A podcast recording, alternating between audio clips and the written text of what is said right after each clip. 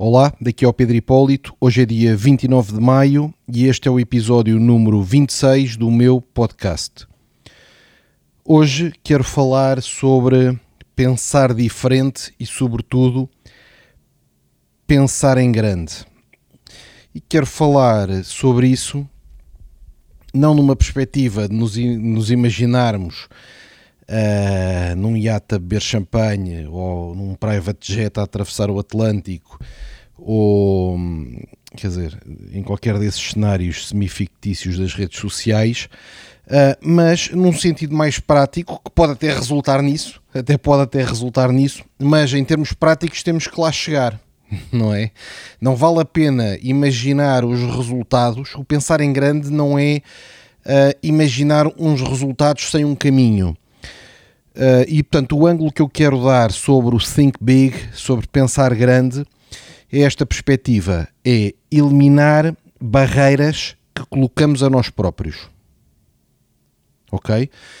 Uh, isto porquê? Porque há, barreiras que são, que são verdadeiras, não é? Que, quer dizer, eu, se saltar do topo de um edifício não vou conseguir voar, não é? Isso não é imaginário.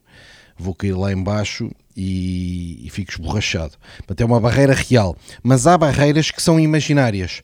Há barreiras que são só de não conseguirmos uh, conceber que é possível. Não é? Na história do, do atletismo, agora não tenho a data com precisão, mas na história do atletismo há um exemplo que é o, nos 100 metros. Uh, durante muito tempo, os atletas não conseguiam correr em menos do que 10 segundos fazer os 100 metros em menos do que 10 segundos. E, e pensava-se que poderia haver até uma barreira, uh, quer dizer, física, não é? Da nossa. Da,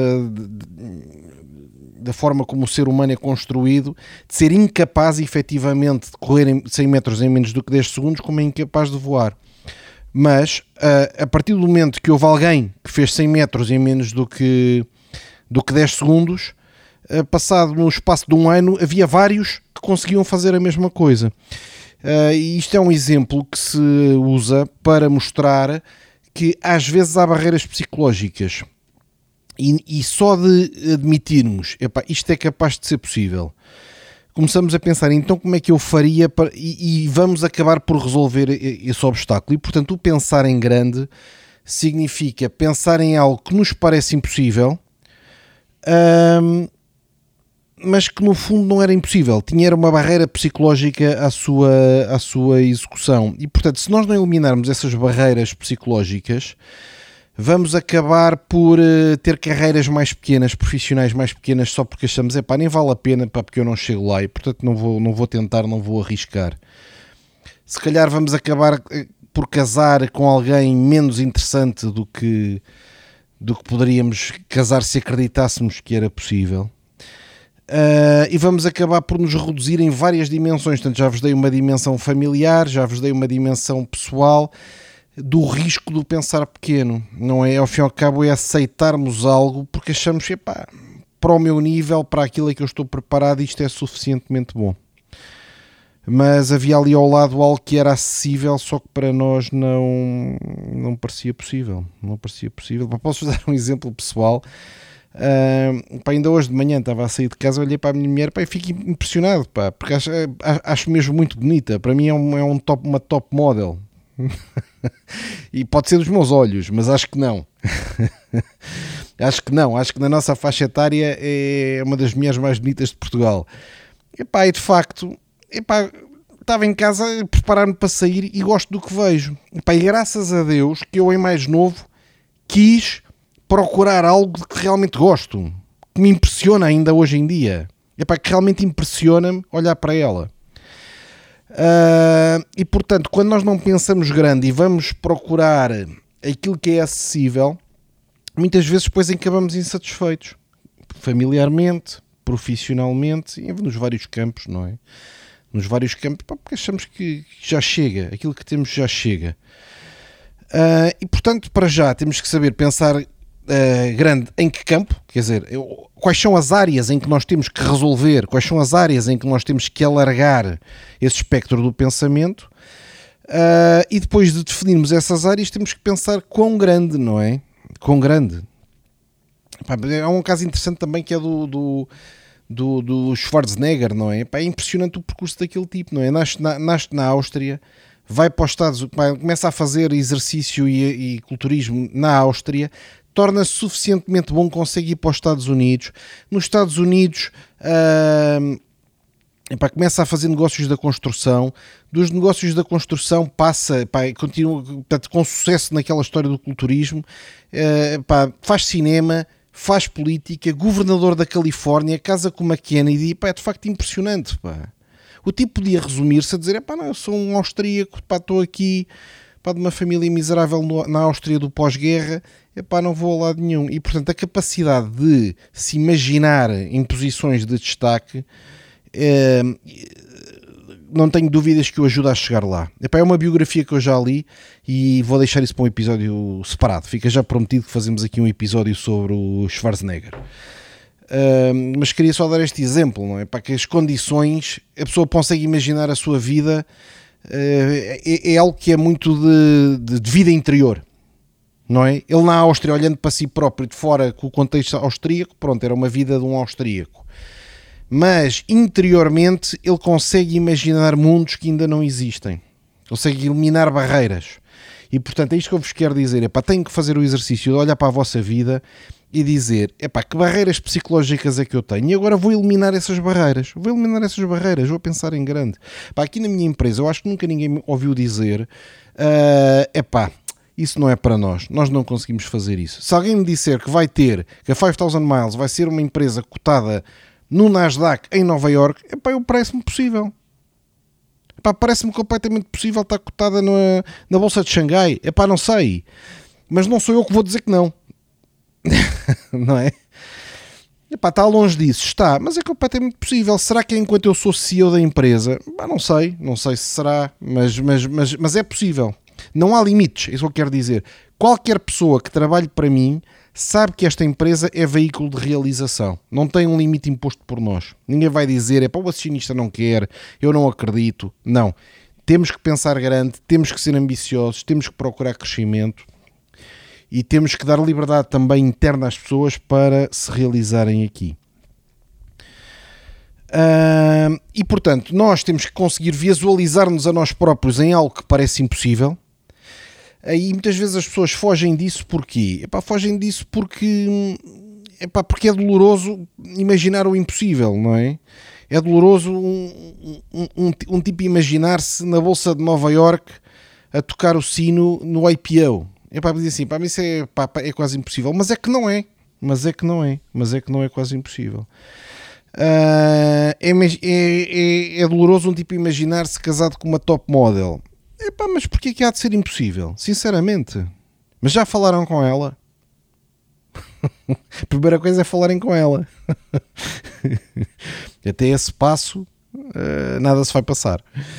Uh, e portanto, se conseguirem visualizar essas coisas, é para tirar um bocado de barreiras e portanto aceleram, aceleram, aceleram o crescimento, aceleram o crescimento. E depois, quando temos golos monstruosos, uh, epá, imaginem que vocês dizem assim: epá, o meu objetivo é uh, ganhar 100 mil euros por mês. Imaginem que exageram epá, e depois a realidade falham o objetivo. Uh, e acabam a ganhar 70 mil euros por mês. Falharam o objetivo, mas estão a ganhar 70 mil. Se tentarem ganhar 10 mil e acertarem, estão a ganhar 10 mil. E portanto, pôr o golo elevado, pôr o golo elevado uh, muda a escala, muda a escala. Muda a escala dos objetivos e, portanto, mesmo ficar a 50%, mesmo ficar a 70%, muitas vezes dá resultados diferentes do que se pensarmos pequenos. Um dos obstáculos que nos temos que preparar quando começamos a pensar em grande é a perceber que epá, os outros não têm que ter a mesma visão que nós. Porque uma das grandes barreiras ao pensar grande é querermos que os outros nos vejam assim. Nós sabemos que é possível, mas os outros não têm que saber. Temos que admitir isto. Os outros não têm que saber. Os outros vão precisar de evidência. Os outros vão precisar de ver resultados para baterem palmas. Não basta dizer, é pá, não, eu um dia, pá, imaginem um Schwarzenegger a dizer, é pá, está na Áustria e agora diz assim, não, eu um dia, pá, vou estar nos Estados Unidos, vou ser o ator mais bem pago, vou casar com uma pessoa da família Kennedy, do presidente, e depois vou acabar em governador da Califórnia. É para qualquer pessoa à volta dele ia dizer assim, pá, mas desculpa lá, mas tem que haver um bocado de limites na nossa ambição, pá, não é um bocado demais. É que, quer dizer, podias falar em ter sucesso nos negócios, podias falar em ser ator, podias até falar em casar com uma Kennedy, é pá, até podias falar em ter alguma coisa na política. Agora, tudo ao mesmo tempo, pá, isso é impossível. Mas é que não é, não é? O pensar em grande é pensar em grande em todas as dimensões da vida. É pensar em grande em todas as dimensões da vida.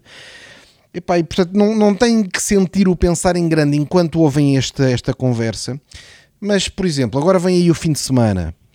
Epá, eu acho que no fim de semana fazerem uma caminhada e tentarem, imaginarem-se numa posição de destaque com uma família que vocês gostam, com um entorno de sucesso uh, que vos pareça uh, epá, muito difícil de alcançar. Não queria dizer inalcançável, mas muito difícil de alcançar.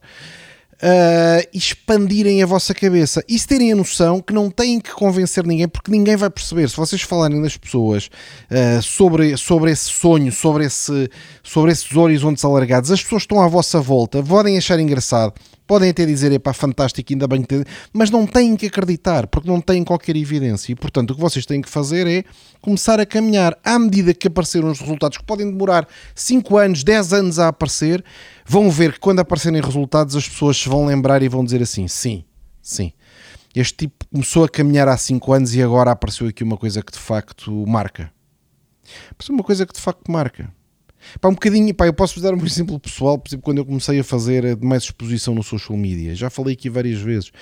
Pá, ninguém tinha que acreditar, quando eu comecei a abrir uma conta no Instagram, uma conta no YouTube, para que ia dar algum resultado. Ninguém, pá, ninguém à minha volta. Eu sentia que a maior parte das pessoas à minha volta achava completamente ridículo e desnecessário porque é que este tipo agora está, está a expor desta maneira. Achavam isto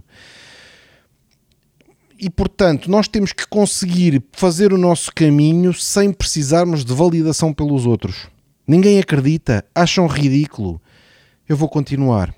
Epá, e porquê que o achar ridículo é uma barreira psicológica para nós? Epá, porque eu sei que é para vocês, para mim também é, e é para qualquer ser humano. É porque é porque na vida nós uh, uh, epá, vamos imaginar um ser humano há 50 mil anos atrás nós precisávamos dos outros, já falei aqui no episódios anteriores do podcast. A solidão, o sair da aldeia, o ficarmos isolados, o ficarmos isolados era extremamente perigoso. Pá, porque numa sociedade uh, pré-medieval ou até medieval, alguém sozinho era vulnerável a ataques de animais, era vulnerável a ataques de outras tribos, de outras aldeias, uh, podia morrer à fome. Uh, epá, era perigosíssimo estar isolado e, portanto, nós, ao longo de gerações, fomos programados para não nos deixarmos isolar. Fomos programados para sermos aceitos pelos outros. A rejeição dos outros era perigo de morte. E nos dias de hoje já não é tanto assim, mas continuamos viciados nisso. Quer dizer, o nosso DNA, a nossa cultura continua programada para não sermos rejeitados e, portanto, evitamos dizer aos outros, evitamos mostrar aos outros coisas que possam ser consideradas ridículas. E, portanto, uma das coisas que temos que fazer e habituar-nos é expor-nos ao ridículo porque para fazer uma caminhada longa é preciso ter algumas fases em que são um bocado mais ridículas, só que ridículas no sentido que não são compreendidas ou aceitas pelos outros. Temos que nos expor ao ridículo para internamente percebermos, é pá, curioso, pá, gozaram comigo, mas eu não morri. E gozaram comigo, mas eu continuo a funcionar. Gozaram comigo, mas eu continuo com um entorno uh, positivo e interessante.